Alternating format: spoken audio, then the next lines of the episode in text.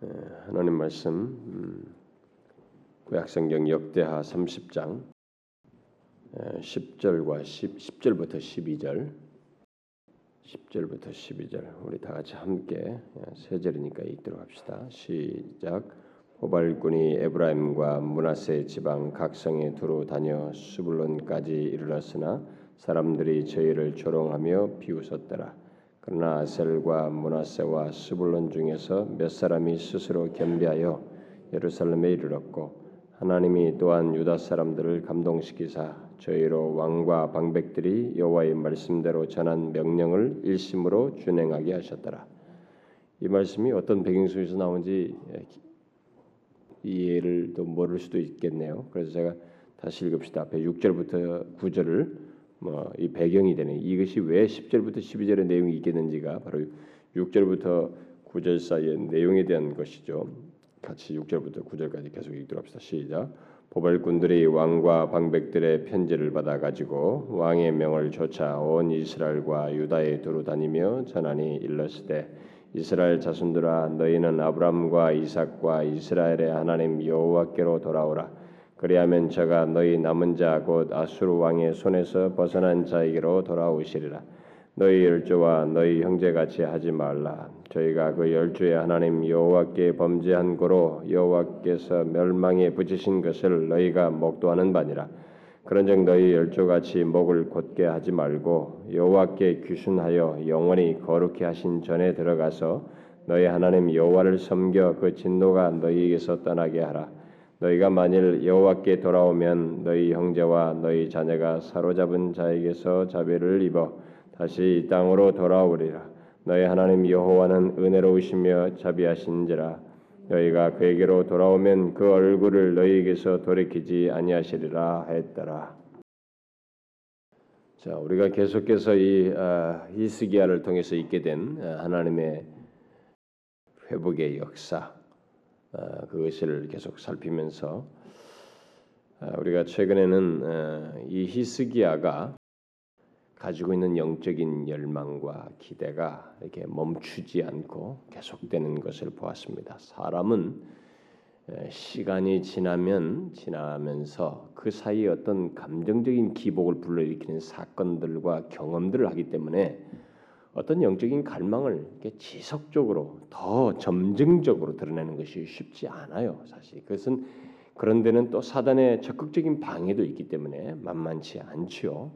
그런데 우리가 지금 보고 있다시피 아, 아, 정월 초하로부터 이렇게 그가 왕의 즉위하면서부터 끊임없이 계속 매일같이 진행하죠. 그런 가운데서 그 여호와의 전을 다 깨끗게 하고 또 속죄 제사를 드리고 막 거기서 함께 그 하나님의 임재 돌아오실 임재를 열망하면서 같이 찬양을 하고 그래서 막 모두가 함께 기뻐하고 또 온 백성이 그런 가운데서 막 제물을 가서 감사 제물을 가지고 와서 드리는 모습 그런 가운데서 그들이 막 분주하게 봉사하는 것 그래서 온 백성이 함께 기뻐하는 장면들 뭐 이런 것들을 통해서 어, 어느 정도 이 만족할 만한 그런 장면이 상황이 있음에도 불구하고 히스기야는 거기서 멈추지 아니하고 이 30장으로 넘어와서 그 그동안에 멈췄던 유월절을 지킴으로써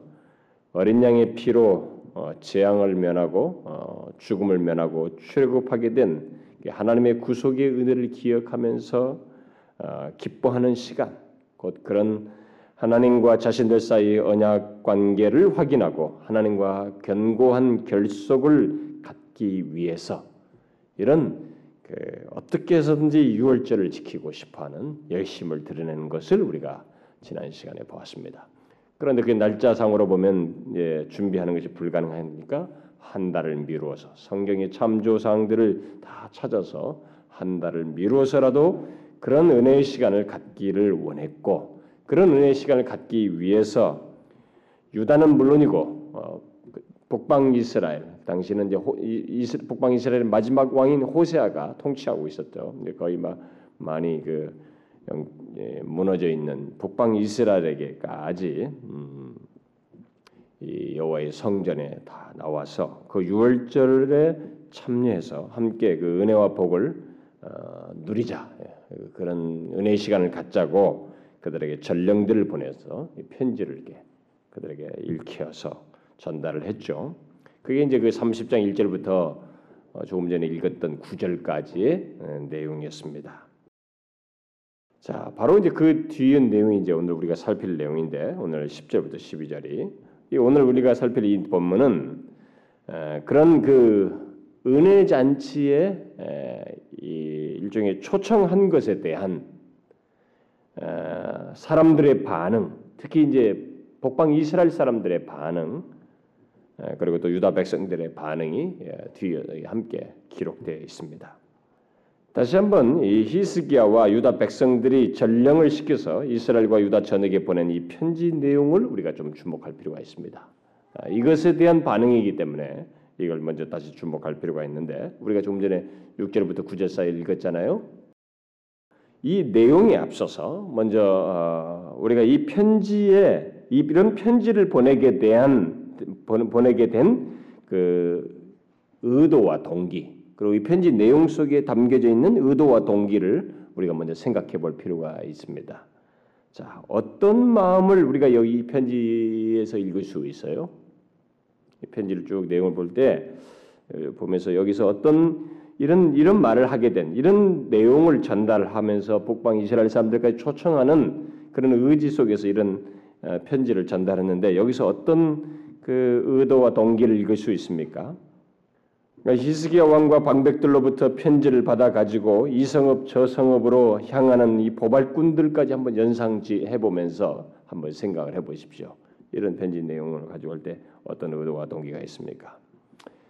이 편지의 내용을 말하는 히스기야 왕으로부터 시작해서 뜻을 같이 한 방백들과 그리고 그 이런 편지를 받아가지고 각 성읍을 향하는 이 보발꾼들 어, 어, 이들 모두가 지금까지 자신들 안에 자신들도 어, 그 조금 전까지는 하나님을 어, 거역했던 사람들입니다. 그런데 이스기야와 함께 하나님 앞에 이렇게 자신들이 겸비하여 서는 이 과정 속에서 하나님께서 자신들 안에서 역사하시고 있는 것을 어, 보았죠. 어떤 영적인 그 감동이 백성들 사이에 있고 하나님 앞에 겸비하는 가운데서 자신들 안에서 일어나는 어떤 신선한 역사, 다시 새롭게 하는 하나님의 역사가 그런 역사의 기운이 자들 가운데서 어, 드러나는 것을 보았습니다.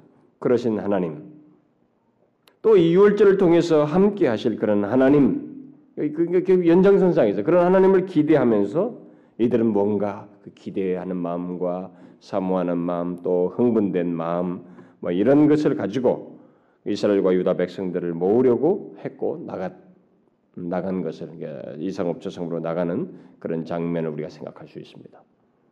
단순히 유월절을 지키는 것이 아니라 유월절을 통해서 언약의 하나님께서 그 언약 안에서 어, 친밀하게 하실 것을 기대하는 히스기야의 마음이 보발꾼들의 발걸음에게서까지 드러나고 있다고 할 수 있습니다.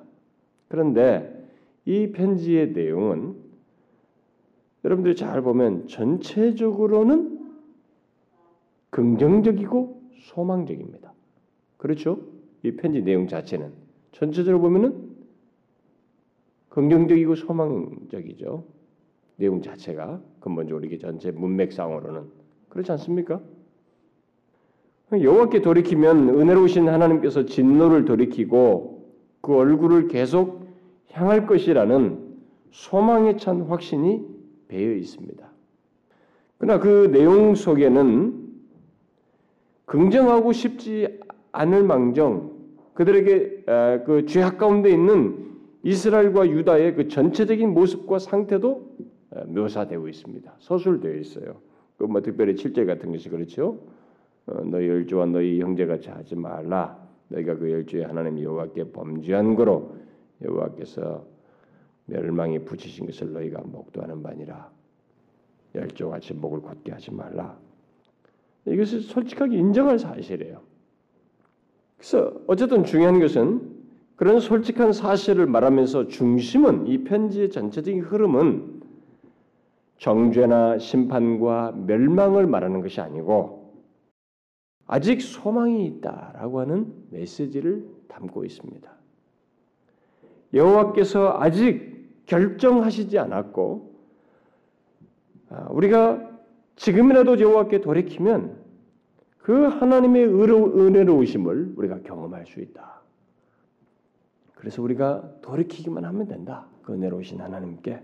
그래서 이 소망을 주는 어, 기대를 갖게 하고 아직도 기회가 있다고 하는 그런 긍정적인 메시지가 기저에 쫙 걸려 있습니다.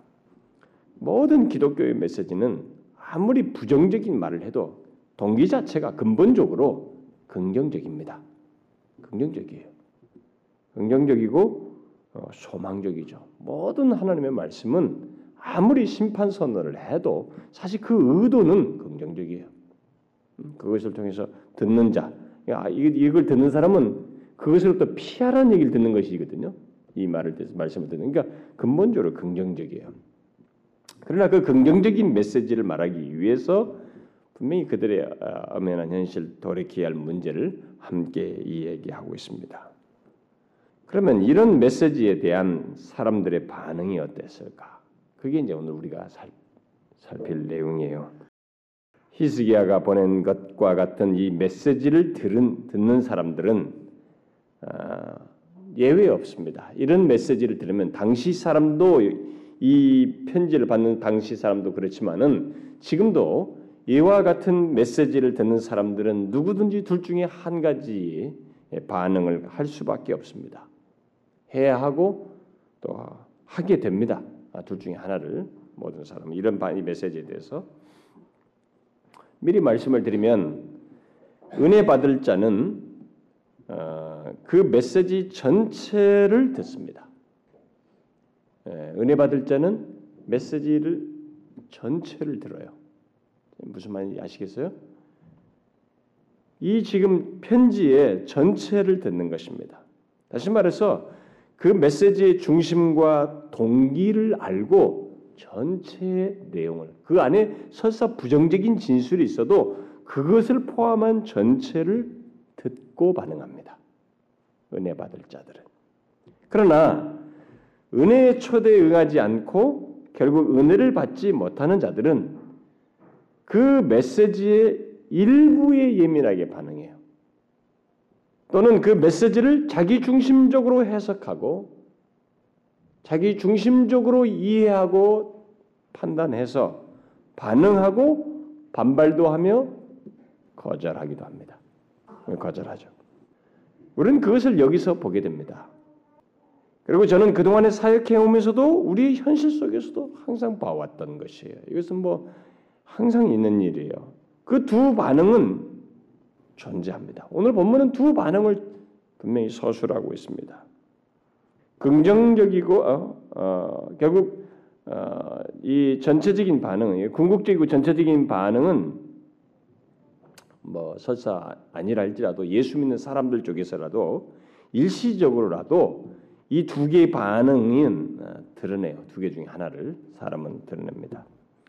그러니까 전체 메시지보다 그중 어떤 말에 집착하는 사람 일부의 표현에 그래서 메시지 중심과 동기보다 어떤 표현을 자기 임의로 적용해서 반응하는 사람들이 항상 있어요. 이때도 있고 지금도 있습니다. 반대로 어떤 사람들은 아니다. 이 말씀은 그것이 아니지 않는가? 궁극적으로 우리를 위하는 말씀이 아닌가?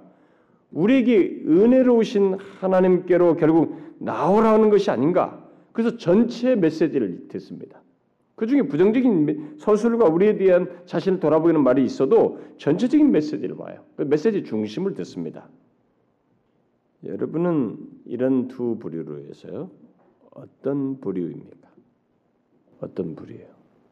이것은 아주 중요한 겁니다. 제가 이런 이런 메시지가 성경이 이런 것과 관련된 에, 내용이 많이 있기 때문에 제가 틈틈이 그런 얘기 나올 때마다 그 구절을 나올 때마다 항상 얘기해 왔습니다만은 여러분 잘 생각해 보세요. 여러분들은 어떤 부류입니까?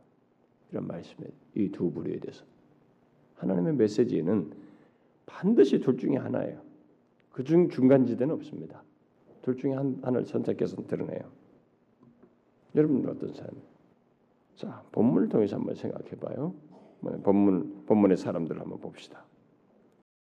보발꾼들이 이 지파의 이 성읍에서 저 성읍으로 또 저 지파의 이 성읍에서 저 성읍으로 부지런히 다니면서 편지 내용을 전했습니다. 그런데 거기 10절에 기록된 대로 대부분의 사람들이 어떻게 반응했어요? 어떻게 반응했어요? 조롱하며 비웃었습니다. 그냥 거절하는 것이 아니에요. 무관심한 것이 아니었습니다. 거절을 넘어서서 비웃었어요. 왜 비웃었을까요? 왜 이 메시지에 비웃었을까요?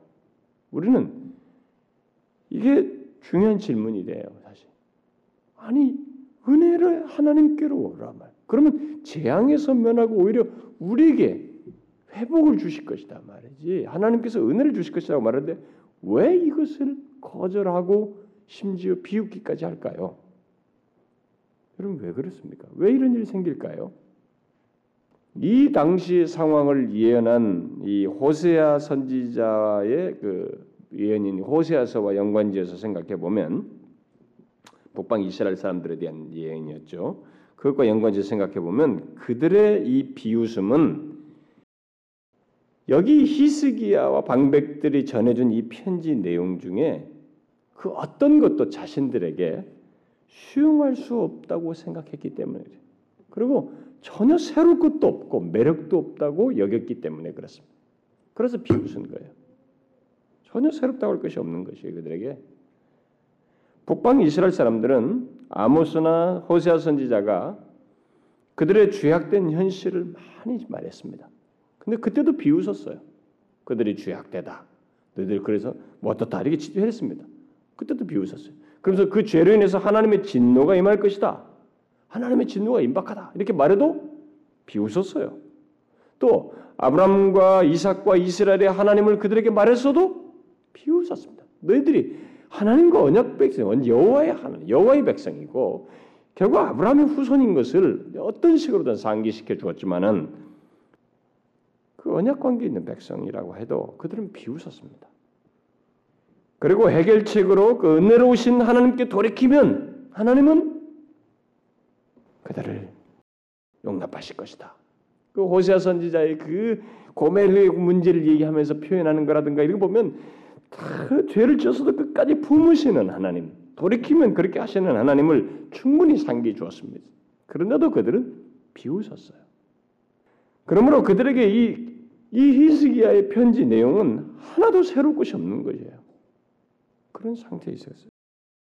그러면 결국 뭐가 문제라는 거예요? 무엇이 문제입니까? 한쪽에서는 곧 이 편지를 보내온 그 히스기야와 방백들은 자신들도 과거에 그랬었지만은 여호와께 돌이키고 하나님의 그 은혜로우심을 조금씩 경험하면서 그들은 마음이 흥분했습니다. 감동되었어요. 그분께 더 돌아가고 싶고 더 하나님께 가까이 가고 그의 더 풍성한 은혜를 기대하면서 가고 싶은 그런 열의로 서서히 부를 듯 읽고 있는 그런 경험들을 하고 있습니다. 그런 가운데서 이런 편지도 해서 같이 동참하도록 하는 그런 기대에 찬 생각에서 이런 걸 한 거예요. 그런데 다른 한편에서 이 편지를 받는 쪽에서는 그런 내용이 조금도 자신들에게 감동도 되지도 않고 새로운 것도 없어요. 뭐 매력도 안 느껴져요. 한쪽은 막 매력이 넘치는데 그것이 이런 메시지를 할 때 막 살아서 자기 안에서 감동이 있어서 이런 말을 말하고 있는데 한쪽에서는 하나도 매력이 안 돼요. 누가 문제이고 무엇이 문제입니까? 물론 하나님은 본문에서 이 기록을 통해서 히스기야의 편지를 비웃은 자들의 문제라고 말하고 있죠. 근데 그들에게 무엇이 문제라는 겁니까? 그러면 왜 다른 사람들에게는 소망과 기대를 갖게 하는 말씀이 이 사람들에게는 전혀 그렇지 못하고 오히려 그 말씀을 비웃고 거절하게 되는가라는 거예요. 그것은 호세 선지자가 지적한 대로 호세서 4장, 6장 뭐 이런 데서 계속 지적되는 대로 하나님을 알지 못하기 때문에 그래요. 다른 말로 하면 하나님을 경험하지 못하고 있기 때문에 그렇습니다. 그들은 하나님을 체험적으로 알 수 있는 기회나 길을 원치 않았습니다.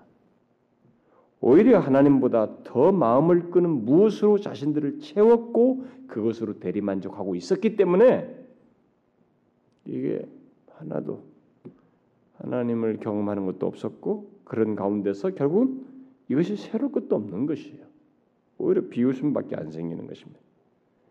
그래서 사람은 자기 생각과 판단으로든 자기 욕심에 의해서든 또 나름대로의 자기 신앙, 곧 종교적인 욕구와 열심에 의해서든 하나님을 대신하는 어떤 것, 아니 하나님이라고 부를 어떤 것으로 만족하고 있으면 그게 돈이 되든 일이 되든 자식이 되든 무엇이 되든 하여튼 자기가 뭐 또 무슨 어떤 신앙적 양태를 갖든 뭐 무슨 좋아요. 또 교회 안에서도 뭔가 이 봉사를 하면서 너무 집착적으로 이렇게 자기 그 성과를 막 하면서 하는 그런 신앙적 행위로 만족을 하는 것이든 뭐든 맞, 맞, 맞, 음, 똑같습니다. 그렇게 그런 것으로 해서 만족하고 있으면 아무리 하나님을 말하고 그 하나님이 우리의 조상의 하나님이다. 너와 언약을 맺은 하나님이라. 너를 위하는 하나님이라 이렇게 말을 해도 또 그 하나님이 싫어하시고 뭐 진노하실 것이라고 아무리 말해도 또 그 하나님께 돌아가면 회복될 것이라고 말해도 비웃음밖에 안 생겨요. 하나도 좋은 반응이 안 생깁니다. 북이스라엘 사람들은 바알 우상이 자신들의 필요를 채워줄 것이다. 자신들의 필요를 채워주고 위하는 신이라고 믿고 있었습니다. 이때 당시에 그야말로 자신들이 원하는 신을 소유하고 있었습니다. 그로 인해서 그야말로 만족스러운 신앙을 자신들은 가지고 있었던 것이에요. 나름대로. 그렇기 때문에 하나님에 관한 모든 내용은 별로 매력이 되지 않았습니다. 새로운 것도 되지 않았어요. 여러분 이것이 아주 중요한 사실이에요. 하나님을 대신하는 그 하나님이라고 이름 부르기도 해요 때로는. 네, 어떤 식으로든 하나님을 대신하는 것과 자기 자신이 강하게 결탁되어서 그것으로 대리 만족을 하고 있을 때는 아무리 하나님이 어떻고 하나님이 복을 주고 뭐 또 안 안 하면 심판을 내리고 뭐 이런 얘기해도 별로 매력이 안 됩니다. 왜 어떤 사람에겐 기대와 소망을 갖게 하는 말씀, 곧 은혜의 그 하나님이 어떤 사람에게는 전혀 그렇지 않고 무시되는지 우리는 여기서 아, 그런 이유에서 생각해 볼 수 있어요. 바로 하나님을 대신할 대형품과 자기 자신이 결합하여서 스스로 만족하는 어떤 신앙 형태를 갖기 때문에 이런 일이 생깁니다. 그래서 여러분 교회를 다녀도 자기 나라고 하는 존재가 뭔가 하나님을 대신하는 것으로 깊이 결탁해서 딱 만족스러워하는 어떤 그 만족하는 관계, 어떤 대상물, 대, 대용품을 가지고 있으면 이미 그것은 자기와 함께 자기에게 신이 되어 있어요. 이런 상태에서는 하나님이 뭐 어떻게 매력이 있고 막 그분이 뭘 위하시고 우리에게 막 복을 주시고 뭐 은혜를 주시고 돌이키면 어떻게 하시고 이렇게 해도 이 하나도 매력이 안 들립니다. 제가 말한 거 여러분 이해하시겠어요? 여러분 이거 이해하셔야 됩니다. 이거 너무 너무 중요한 것이에요. 깊이 파고 들어가서 우리가 교회를 오래 다니면서도 어떤 사람에게는 막 은혜가 되는 거야 하나님의 막 그 돌아오라 그런데 그 돌아오라 하나님 이 말씀이 이, 이, 이 시스기와 방백들처럼 감동이 되네 자기들에게는 감동이 되고 새로워요. 근데 한편에서는 하나도 안, 매력이 안 돼. 저, 저, 저 사람 왜 이러는 거야 갑자기? 저 사람 이해가 안 되는 거예요. 이유가 있는 거예요, 여러분. 매력이 안 되고 하나도 새로운 것도 안 되고 감동도 안 되는 이유가 다 있는 것입니다. 그건 그 사람이 자기 자신과 뭔가 하나님에 해당할 만한 것이 자기 자신에게 깊이 결탁되어 있어요. 결국 신을 하나 갖는 셈이죠. 이것을 자기가 자기가 신인 것으로 묘사해도 상관없어요. 근데 자기가 중심에 있어서 뭔가를 하나 신으로 두는 것입니다. 하나님을 대리만족하는 대용품을 가지고 있기 때문에 그런 것이에요. 그래서 하나님을 아는 것이 상대적으로 없어요. 하나님을 경험하는 것이 없습니다. 그러니 그런 상태에서 하나님을 경험하는 것도 없는 사람, 다른 것으로 만족하고 있고 하나님을 상대로도 경험하는 것도 없는 사람에게 하나님이 어떻게 어떻게 아무리 해보란 말이죠. 하나도 매력이 안 되는 것이. 하나도 매력이 안 됩니다. 결국 자기가 신앙심의 중심 자리에 있으면 그것은 성경이 말하는 여호와 하나님을 좋아하지 않게 되어 있습니다. 여러분 이것은 잘 유념하셔야 됩니다. 나라고 하는 존재가 내가 가지고 있는 모든 어떤 신앙의 중심 자리에 있으면 그것은 성경이 말하는 여호와를 믿는 신앙이 아니에요. 이해하십니까? 무슨 말인지 이해하시겠어요? 내가 신앙심에 나이가 어떤 신앙에 이 가진 나에 내가 나에게 있는 어떤 신앙에 내가 중심자를 가지고 있으면 그 신앙은 성경이 말하는 여호와 하나님을 믿는 신앙이 아니에요. 그런 신앙의 행태 속에서는 하나님을 좋아하지 않게 됩니다. 하나님이 절대로 매력적이지 않아요. 그러니까 그 사람에게는 세월이 지나도 하나님이 은혜로우시고 뭐 어떻고 돌이키면 뭐 심판을 하시고 또 어떻게 하는 이것이 하나도 자기 자극이 안 되는 감동이 안 생겨요. 그럼 내가 왜 그럴까? 어떤 사람은 막 자학만 해 내가 마음이 교만해서 뭐 이런 말을 순간적으로 한 표현으로 해서 하는데 큰 구조가 하나 문제가 있는 거예요 자신들에게 자신들에게 어느 하나로 문제 소 규모의 일부 문제가 아니라 결국 자신의 존재의 중심의 문제예요. 큰 덩어리 문제인 것입니다. 그런 상태에서는 오히려 하나님을 밀어내 버리고 그의 말씀을 싫어하고 비웃게 되어 있습니다.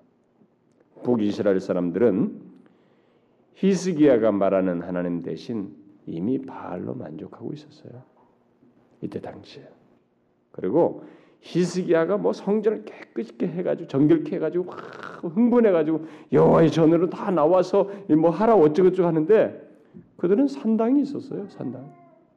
나름대로 자신들을 아늑하게 생각하고 편안하게 생각하는 산당이 곳곳마다 다 있었습니다. 다 대형품이 다 있는 거예요. 그리고 이게 새로울 리가 없는 거예요.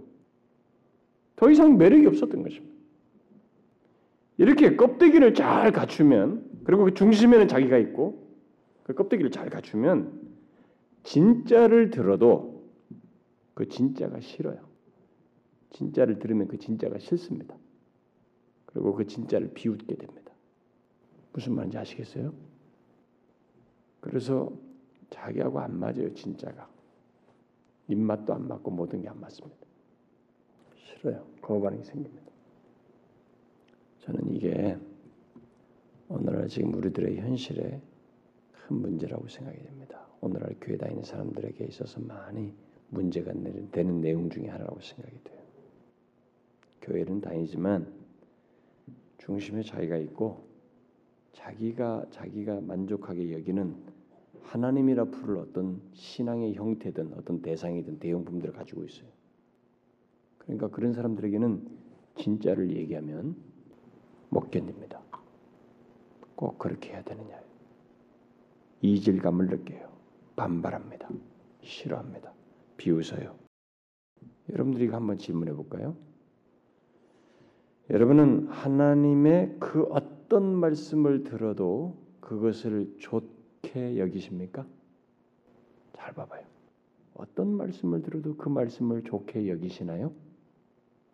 만일 좋게 여겨지지 않는 일이 있다면 또 싫고 비웃는다면 분명 그 사람 안에는 대용품을 정하여 만족하는 자신, 자신이 그 중심 자리에 있을 거예요.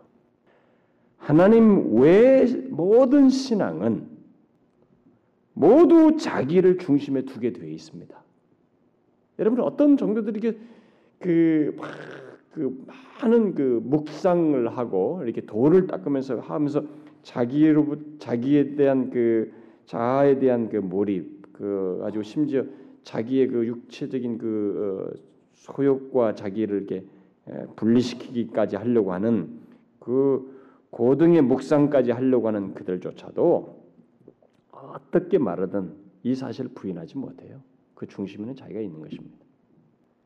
이 자아 문제에 대해서 이 수양 종교들이 굉장히 자아에 대해서 이 나라고 하는 존재, 나에 대한 뭐 퀘션을 하면서 굉장히 몰입하고 많은 이, 그 수양들을 하지만은 그럼에도 불구하고 하나님 외의 모든 종교는 어, 그런 고등한 자아 몰입을 하는 그들은 아무리 그런 것을 해도 성령의 역사, 하나님 자신의 죄가 없으신 하나님 자신의 역사가 없는 그런 이방 신앙은 그 신앙을 자기가 결정하고 주장하는 현상이 있어요. 결국 자기가 그 신앙의 중심 자리를 차지하는 일을 하게 되어 있습니다. 그런 사람들에게는 그렇게 해서 만족하는 틀을 가지고 있기 때문에 진짜를 얘기하면 싫어요. 그것이 기독교 양태를 갖기까지도 한데 이방 종교를 수준을 넘어서서 기독교적인 양태까지 갖기도 하는데도 싫어합니다. 그들에게 이 진짜를 말하면. 그러나 여기 아브라함과 이삭과 이스라엘의 하나님 예수 그리스도 안에서 구원을 주시는 하나님께 대한 신앙은 하나님께 대한 신앙은 그 중심에 자기가 주권자로 있을 수가 없습니다. 선택자로 있을 수가 없어요. 기독교 신앙은 중심에 자기가 주권자로 있을 수가 없습니다. 그렇게 하면 하나님을 알 수 없어요. 하나님을 경험할 수 없습니다. 그래서 오늘 이 앞에 그 편지 내용 중에서도 히스기야가 보낸 편지 내용 중에서 8절에서도 내 너희 열조같이 목을 곧게 하지 말고 여호와께 귀순하라 이렇게 말한 것입니다. 귀순하라는 것이. 그렇게 해야만 해요. 그렇게 해야만이 하나님을 경험하는 것입니다. 하나님과의 하나님을 믿는 여호와 여호와에 대한 믿음, 하나님을 믿는 신앙을 제대로 경험할 수 있어요. 드러낼 수 있고. 여러분 이 사실을 유념하셔야 됩니다. 언제라도 우리들이 신앙의 중심에 나를 두면 예수를 믿고 있는 중에서라도 나의 신앙의 중심에 나를 두면 나의 신앙은 왜곡되게 돼 있어요. 그리고 하나님을 경험하지 못하게 것이 하나님을 경험하는 것 이것을 못 누려요 결국. 자 본문의 이 보발꾼들이 이 대다수 사람들로부터 거절과 비웃음을 당하면서 이성읍 저성읍으로 이동하는 이 장면 한번 상상. 거절을 당하면서 여러분 제가 이런 얘기를 하는 것에 대해서 예, 이해를 좀 잘 하시면 좋겠어요. 제가 볼 때 여러분들이요. 근데 사실 이런 내용들을 어, 단순히 듣기만 하지 말고 이게 많이 생각을 해보셔야 됩니다. 왜냐하면 저는 이런 현상 때문에 상당한 피해를 보는 사람이에요. 목사로서. 저는 지금까지 사역하면서 음, 대중적인 그런 것을 선택하지 않고 이렇게 어, 예를 들어서 자기를 중심에 두고 기독교 신앙생활을 하면서 이렇게 만족하는 그 만족하는 그런 행태와 그런 신앙 구조에 대해서 제가 그렇지 않다는 것을 저는 많이 말해온 사람인데 그렇게 말하는 것에 대해서 싫어하고 거절하는 이 반응을 저는 너무 많이 경험해 왔어요. 정말 속이 아플 정도예요. 여러분들이 이해를 할는지 모르지만은 아, 저는 그런 경험을 근데 그 사람들이 그런 부류들이 이제 너무 복음을 모르고 기독교 지를 몰라서 초신자이기 때문에 그런 경우도 있었고 어떤 사람은 나름대로 잘 무장해 있어서 그렇게 반응을 보이는 사람도 있었어요. 어쨌든 그런 반응을 저는 보면서 저는 많이 힘들었어요. 그런 경험을 할 때마다. 근데 최근에 제가 어떤 한 분을 만났는데 예, 제가 참 오래전에 사역할 때 있었던 사람이 막 20몇 년 전 얘기죠. 한 22년 전이나 20년 되는 어떤 사람을 예, 교사를 만났는데 그때 당시에 교사였죠. 그분이 이제 그런 얘기를 해요.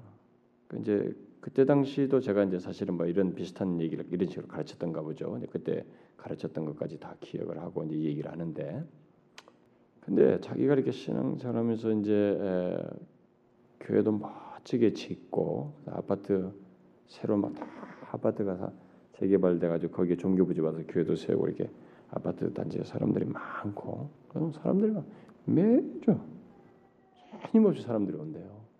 근데 2년 만에 뭐 자기들이 한백 몇십 명이었는데 2년 만에 160명인가 됐는데 2년 만에 440명이 됐대요. 아파트 단지는 그런 장점이 있습니다. 무지 사람들이 이동하니까 유동력. 그러니까 계속 순회하면서 순회라도 이렇게 선택의 초이스가 있는 케이스예요. 그러니까 뭐 160명에서 2년 만에 440명이 됐으니 사람들이 늘어났죠, 그죠? 근데 너무 안타까운 것은 너는 저는 이제 그때 당시에 그런 것을 다 가르쳤던가 봅니다. 그때 당시 뭐 오른손이 하는 걸 왼손이 모르게 한다. 하나님께 그런 것이 안 된다는 거 이런 걸 제가 가르쳤던 거예요. 근데 이제 갈수록 자꾸 힘들다는 거예요. 이 외형적인 이 수고라든가 봉사라든가 뭘 하는 것을 막 공개적으로 칭찬하고 그런 것에 사람들이 도취된다는 거예요, 성도들이. 그러니까 막 경쟁을 하고 목사는 경쟁을 부추기고. 그런데 성도들이 좋아한다는 거예요. 그 사람들이 좋아하고 계속 좋아하고 뭐 세신자들은 더 좋아한다는 거예요. 그 사람들이 자꾸 늘어난다. 여러분 우리가 이런 부분에 대해서 이걸 우리들이 자꾸 현실에 가지고 있으니까 다수적인 다수의 모습으로 가지고 있으니까 뭐 그렇긴 하지만 사실 저는 우리 교회에 온 사람들 중에서조차도 그런 것 때문에 힘들어해서 뭐 버티다가 교회를 떠난다거나 아니면 그것 때문에 실족하는 이런 장면들을 그동안 봐본 사람으로서 저는 상당히 힘듭니다. 그런 걸 경험을 할 때 이런 부분에 대해서. 근데 이건 여러분 정말로 무서운 얘기예요. 정말로 무서운 얘기입니다. 내가 딱 중심에 있어서 신앙의 형태를 딱 내가 만족하는 신앙의 형태를 바알 신이든 뭐든 하나님을 대리 만족할 어떤 신앙이든 종교 행위든 종교 활동이든 뭔가를 또 만족할 만한 이 세상적인 무엇든지 가지고 있으면서 신앙생활을 잘하는 것 그건 여러분 기독교 신앙이 아니에요. 하나님을 경험할 수, 경험하는 신앙이 아닙니다. 성경이 말하는 신앙이 아니에요. 그러니까 엘리야가 그러잖아. 언제까지 너희들이 머뭇거리냐? 지그재그로 왔다 갔다 할 거냐 말이지. 그런 신앙 생태에서는 여러분 진짜를 싫어하게 되어 있습니다. 조롱하게 되어 있어요. 여기 지금 히스기야의 메시지는 나중에 유다 백성들이 반응한 것처럼 유다 백성들은 이 편지를 어떻게 받아들냐면 여호와의 말씀대로 전한 명령을 이렇게 생각했어요. 이게 여호와의 말씀을 따라서 전한 명령이다 이렇게 생각한 것입니다. 여기서 차이가 생기는 거예요. 그래서 여러분 그런 문제를 자기 자신에게 보셔서 자기가 모든 신앙의 중심에 있는지를 보셔야 됩니다. 내가 그래서 제가 지난번에도 우리가 뭐 주의 여러 가지 할 때 내가 주인의 자리에 앉는 것 그게 우리가 회개할 내용 중에 하나라고 얘기를 했는데 근데 사람들이 그걸 추상적으로 알아들어요. 추상적으로 알아듣고 여전히 그렇게 해요. 자기가 항상 중심에 있어요. 그러니까 뭘 해도 중심에 있는 거예요. 그런 가운데서 만족해. 내가 중심에 있어서 내가 원하는 신을 찾고 있고 나를 위해 주는 신을 찾고 있고 그런 가운데서 내가 행했기 때문에 만족하는 이런 신앙 행태를 갖는 거예요. 여러분 그것은 여호와 신앙이 아니에요. 기독교 신앙이 아닙니다. 미안하지만 그 사람은 여기서 사람들의 칭찬 듣고 막 좋아하고 인정받을지 모르지만 글쎄요 하나님 앞에 가봐야 할 일입니다. 저는 그런 사람 그, 그렇게 그런 것을 전한 것에서 사람들이 싫어하고 비웃는 듯한 결국 거절하는 반응을 그동안 저는 많이 봐왔어요. 저도 갈등 많이 했고요. 저도 변화하고 싶은 정도입니다. 바꾸고 싶을 정도예요. 근데 그건 아셔야 됩니다. 성경은 그들을 손들어 주고 있지 않습니다. 하나님은 그들을 손들어 주고 있지 않아요. 여기 보세요. 이 보발꾼들이 이 도시에서 저 도시로 아, 이 성읍에서 저 성읍으로 이렇게 하면서 대다수 사람들로부터 거절을 당하고 비웃음을 당하면서 이렇게 막 계속 이동하고 있는 그 장면을 한번 상상해 보십시오. 이 법발꾼들이 왜 거절을 당했을까요? 그것도 한번 생각해 봐요. 자, 그러면 왜이 법발꾼들이 거절을 당했을까? 왜 이런 거절 경험을 이들은 하고 있을까? 그것은 이 사람들이 이제 여호와께 돌아왔기 때문에 이런 경험을 하는 것이에요, 사실. 이 법발꾼들은 여호와께 돌아왔고 하나님 편에 섰고 참 진리를 소유하고 있기 때문에 여호와의 말씀대로 전한 명령을 소유하고 있기 때문에 이런 경험을 하는 것입니다. 이것은 인류가 타락한 이래로 육신을 입고 오신 하나님의 아들 예수 그리스도 자신까지 경험한 사실이에요. 그리고 지금도 계속되고 최후의 심판 때까지도 계속될 일이에요. 여러분들은 이런 경험을 이런 거절 경험을 갖고 계십니까? 이런 거절을 경험해 본 적이 있으신가요? 만일 자신이 여전히 죄악 가운데 있고 하나님의 뜻을 따르지 않는 편에 있고 또 참된 진리를 소유하고 있지 않다면 그는 이런 거절 경험을 당하지 않을 거예요. 그러나 반대로 여호와께 돌아와서 여호와의 편에 선 사람, 영적인 역사의 기운을 맛보고 참 진리를 소유하고 있는 사람은 그것을 누군가에게 말할 때 여기 보발꾼과 같은 동일한 경험을 하게 될 것입니다. 거절을 경험하는 것이죠. 결국 그런 거절 경험은 오직 의인들이 갖는 경험이에요. 그리스도와 함께한 자들만이 갖는 경험입니다. 제가 오늘 자꾸 배달되니까 배달되는 신문 중에 국민일보가 있네요. 국민일보 그 오늘자 신문에 기독교 섹션에 큰 글자가 있어요. 하나가 있어 봤는데 불신자 독설이 나에겐 은혜라고 하는 큰 글자가 있고 그 사연이 기록되어 있었어요. 그걸 제가 좀 읽어봤습니다. 불신자 독설이 나에겐 은혜. 한 전도에 열심인 사람이 에이 재수 없어 소금 뿌려라. 내가 왜 예수를 믿어? 차라리 이 주먹을 믿어라. 라는 이런 불신자들의 독설을 듣고 어떤 때는 멱살도 잡히고 길바닥에 내동댕이 쳐진 경우가 있었지만 그런데 전도하다 욕먹는, 욕먹는 것을 오히려 은혜로 여긴다 라고 하는 그의 경험 얘기였어요. 여러분 그런 거절 경험을 한데 그런 거절 경험을 왜 당합니까?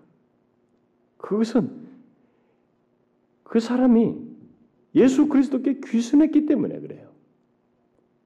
전할 진리를 가지고 있기 때문에 그런 경험을 하는 것입니다.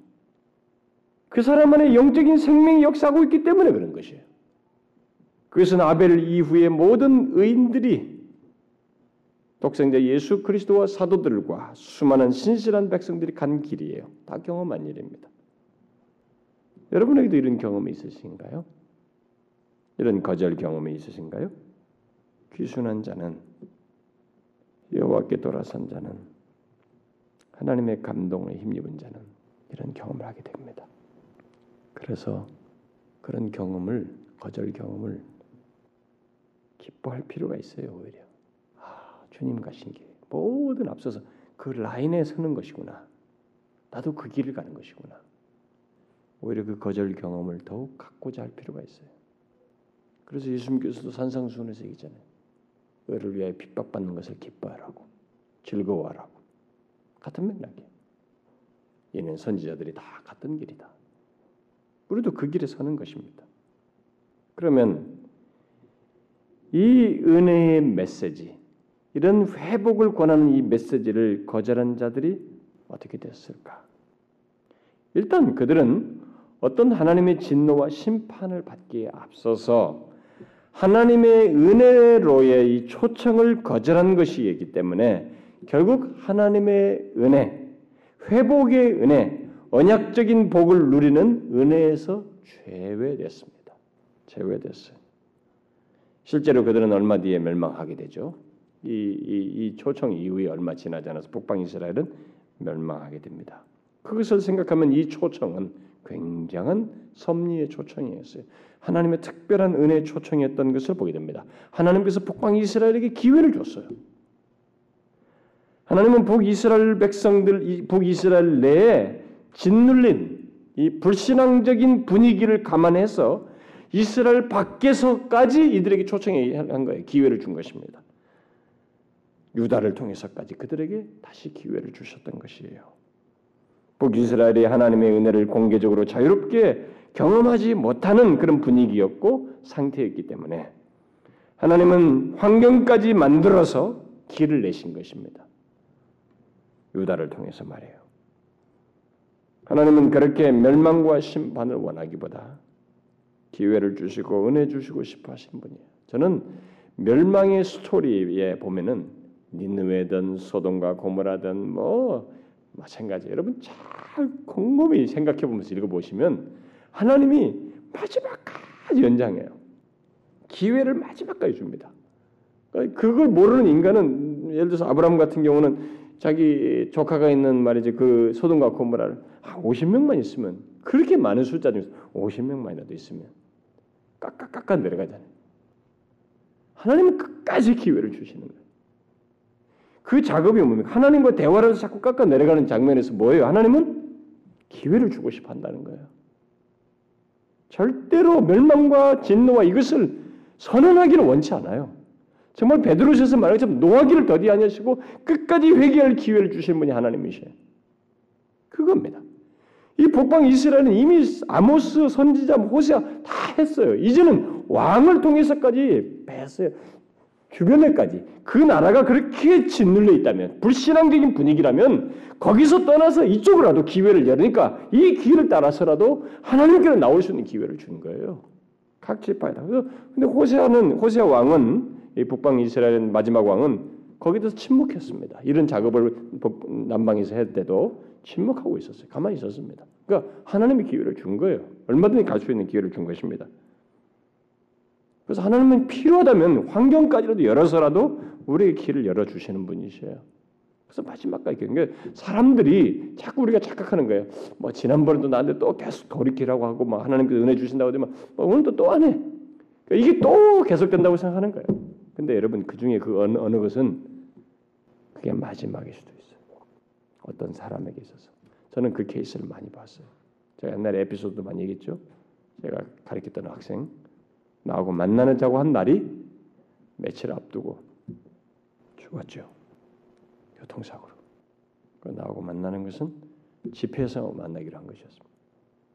영국에서 돌아와서 뭐 오랜만에 만나는 그래서 그 아이의 영적 회복을 위해서 제가 그꼭 만나기로 했고 또 약속까지 했는데 어려운 약속을 잡았는데 그런 걸 보게 될 때 여러분 하나님이 우리에게는 뭐 또 그 얘기구나 또 기회를 준다 그렇지 않아요. 절대로 그렇지 않습니다. 우리만 그렇게 생각할 뿐이에요. 호세 이 북방 이스라엘도 또 그 연장이 뭐 호세아가 하던 얘기죠. 히스기야까지 하네. 이방 옆, 옆 나라까지 별일 다 하고 있어. 그렇게 무시했어요. 조롱했는 것입니다. 비웃었다고. 그런데 여러분 그게 아니라니까요. 하나님은 정말로 주권자이십니다. 정말로 하나님은 오늘 밤에도 끝을 내실 수 있어요. 그리고 그가 기회를 주시다 주시다 우리가 알지 못하는 마지막으로 정하실 수도 있는 것입니다. 우리는 여기서 환경만 탓할 수 없다는 것을 보게 됩니다. 하나님은 길을 열어서라도 우리에게 기회를 주시고 회복시키시고 원하시고 은혜 주시고 싶어 하셔요. 문제는 우리가 그것을 원하고 그 길을 좋게 여겨서 마음을 열고 하나님께 나아가는가, 하나님께 돌이키는가 하는 거예요. 그렇게 하면 예스기야 편지 말대로 하나님은 자비로우시고 은혜로우셔서 받아주셔요. 재난을 피하게 하시고 얼굴빛을 비추시며 돌이키지 않는다고요. 그러나 우리는 여기 11절에서 하나님의 은혜를 입은 자는 따로 있다는 것을 보게 됩니다. 다 대수가 거절했지만 거기에 그중 몇 사람이 겸비하여서 북방 이스라엘 중에 몇 사람이 겸비하여서 그 열린 은혜의 길로 나오는 것을 보게 됩니다. 자, 여기서 우리는 하나님의 은혜를 받는 사람은 따로 있어요.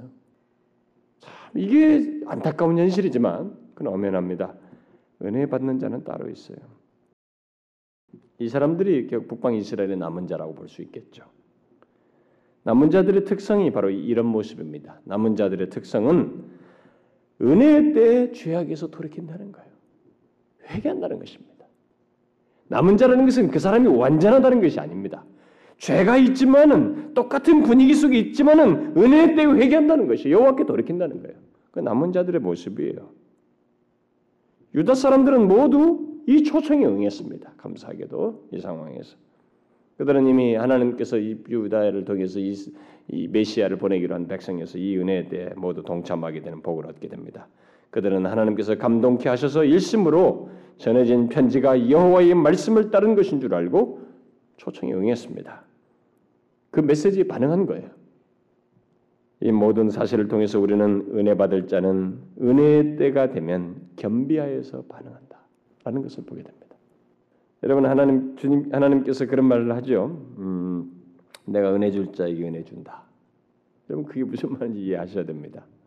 제가 나중에 주일 난예배 오전 은혜 시리즈 하면서 다 또 그런 말도 나오겠습니다만 하나님께서 모세에게 출애굽께서 그 말 하시잖아요. 나는 은혜 줄 자에게 은혜 준다. 은혜를 값싸게 여기는 자들은 그 은혜 줄 자에 해당되지 않습니다. 여러분은 이 남은 자의 특성, 곧 은혜 받을 자의 특징을 가지고 있습니까? 은혜 때에, 은혜 초청 때에 돌이키는 특성, 겸비하여서 죽게 돌아가는 특성이 있느냐는 거예요. 뭐 지난번에도 똑같고 똑같지 뭐 이렇게 평범하게 여기십니까? 아니면 은혜 때 그때는 아 맞아 하고 돌이키는 모습이 있습니까? 요 사람이 후자가 은혜 받을 자이고 남은 자예요. 성경이 말하는. 그런데 여러분 제가 이 말을 하면서도 계속 마음 한편에서 약간의 그 안타까움 아쉬움이 남아 있는 것은 뭐냐면 이 시대도 이 다수처럼 뭐 똑같네 뭐 아모스가 한 얘기 하고 있고 뭐 또 호세아가 한 얘기도 하고 있고 또 거기다 또 이방 옆 옆 나라 왕까지 하고 똑같네 뭐 그러면서 여전히 보내는 시대에 그런 사람들이 있습니다. 그건 정말로 불행한 일이죠. 여기 보십시오. 우리가 뒤에 다음, 다음 시간에 보게 됩니다.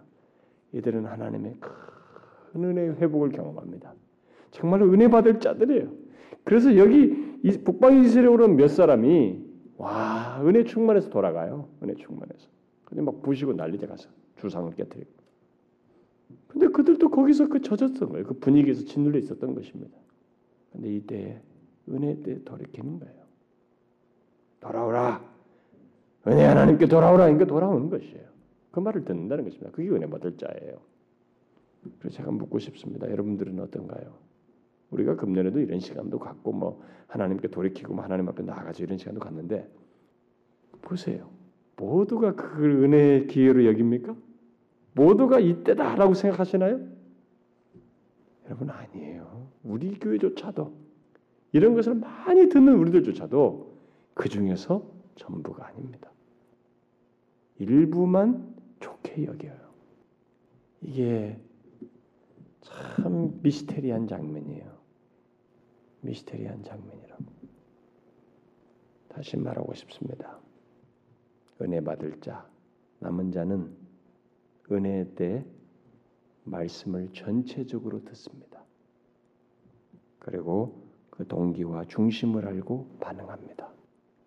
일부 가지고 일부 표현 가지고 시비 걸지 않습니다. 그것에 의해서 자기 중심적인 신앙으로 이렇게 하지 않습니다. 제가 이 부분을 어떻게 하면 잘할 수 있을까 굉장히 고민하고 있습니다. 왜냐하면 저도 인간이거든요. 나이가 먹었단 말이에요. 제가 과거를 어떻게 했는지를 잘 모르기 때문에 나 혼자 잘난 체 했는지 모르니까 그 교사 보고 제가 물어봤어요. 제가 그때 사역을 어떻게 하더냐고 하니까 굉장히 당, 당당했죠.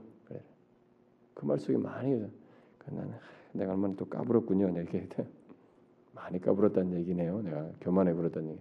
실제로 그런 것이 내게 생각이 나요. 그런데 하나님 말씀 전할 때 모든 게 굉장히 당당했다는 거예요. 근데 지금 안 그래요, 여러분.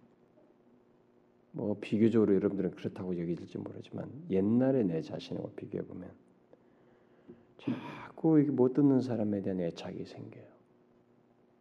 누가 이런 것으로 인해서 못 듣고 이렇게 여기 이 사람들처럼 음? 조롱하며 비웃는 것 같고 거절하는 사람 보면 그런 현상이 한 사람한테 생기면은 머리가 아파요.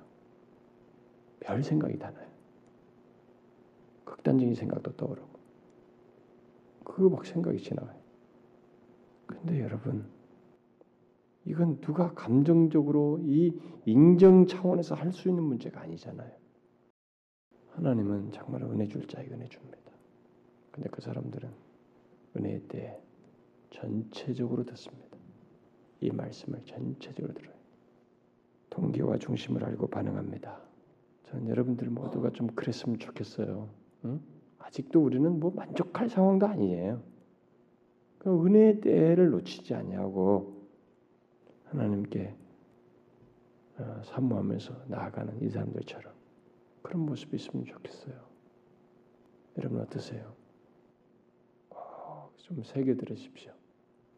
오늘 말씀은 어차피 둘 중에 하나거든요. 사람은 말씀에 대한 반응은 기도합시다. 하나님 아버지, 하나님은 정말로 자비로우신 분이십니다. 마지막까지 멸망을 원치 아니하시고 기회를 주시며 그래도 하나님의 선하신 말씀에 반응하기를 무척 원하시는 분이십니다. 그러나 항상 문제는 우리들에게 있습니다. 우리가 하나님보다 다른 것들을 대리만족함으로 인해서 자꾸 하나님의 그 진실한 뜻과 주님의 중심이 담긴 그 말씀을 오해하게 되고 자기 중심적으로 받아들임으로 인해서 은혜 때에 진실하게 반응하지 못하는 일이 있습니다. 그러나 하나님 오늘 우리에게 주신 말씀은 분명히 우리에게 긍정적으로 권면하신 것이어서 우리가 어떤 사람이어야 하고 주님의 말씀에 어떻게 반응해야 되는지를 분명히 말씀해 주시는데 주님 여기 모인 사랑하는 지체들의 그 몇 사람들과 같은 남은 자들과 같은 은혜 받을 자들과 같은 모습을 갖고 반응하는 저들 되게 하옵소서. 그래서 하나님 진실로 뒤에 이들에게 진실로 다가오셔서 은혜를 주셨던 것과 같은 그런 풍성한 은혜의 경험을 하는 복된 성도들 되게 하옵소서. 예수 그리스도의 이름으로 기도하옵나이다.